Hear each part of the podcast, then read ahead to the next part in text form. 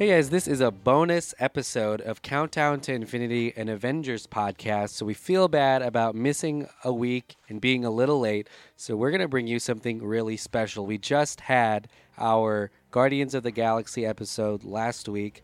And did you know that we were able to actually talk to someone um, who was a part of Guardians of the Galaxy? So here is a conversation that we had with Sean Gunn, the director's brother, and uh, uh, he plays Kraglin in the movie. But uh, little known fact, he's also the uh, the body and a lot of the mannerisms and the and the character that is Rocket Raccoon. So on set, he played Rocket Raccoon, and uh, this is a conversation we had with him. So I hope you enjoy it. Our conversation with Sean Gunn from Guardians of the Galaxy.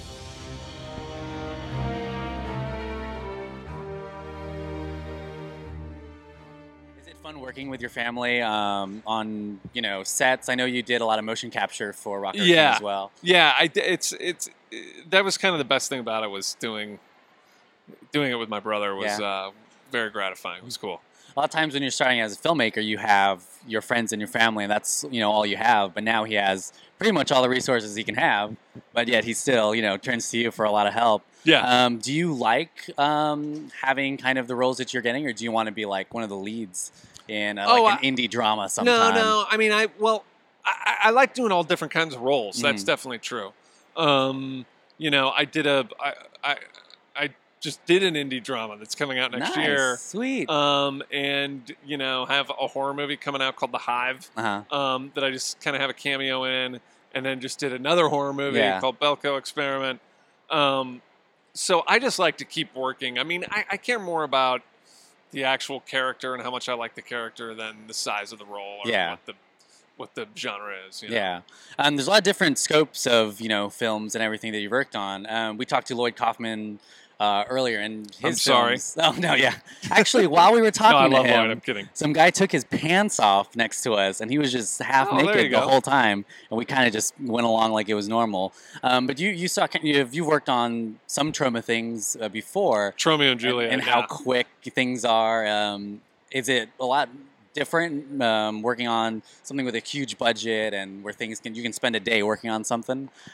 Yeah, well, that's the main difference is that you have more time to do stuff. Mm, um, which in movies is a pretty pretty big difference. Yeah. But there also there's some aspects of it that are almost exactly the same. You know, making a movie is making a movie. yeah, in the in um, kind of in the, the style of filming, you know, you have a certain amount of time shooting things. Like we were talking about having, you know, a certain amount of time, a set amount of money that you have.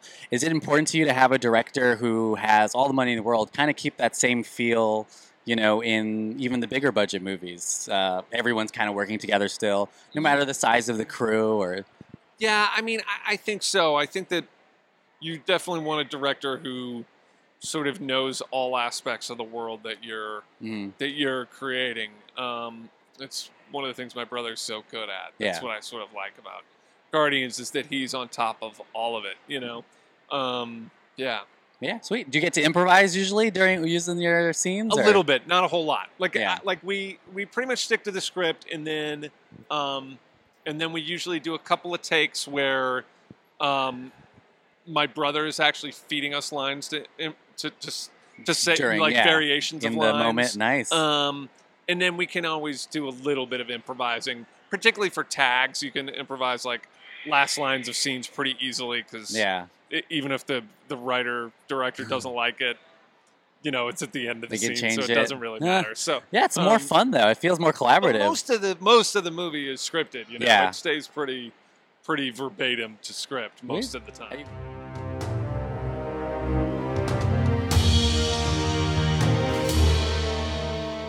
All right, there you go. So that interview is for another podcast we have called Revenge of the Sequel, podcast just about sequels. It's coming back for its next season um, soon. We'll let you know about it in our um, normally scheduled episode of Countdown to Infinity and Avengers podcast. And remember, we're, we're, we're watching and, and talking about a Marvel Cinematic Universe movie every single week.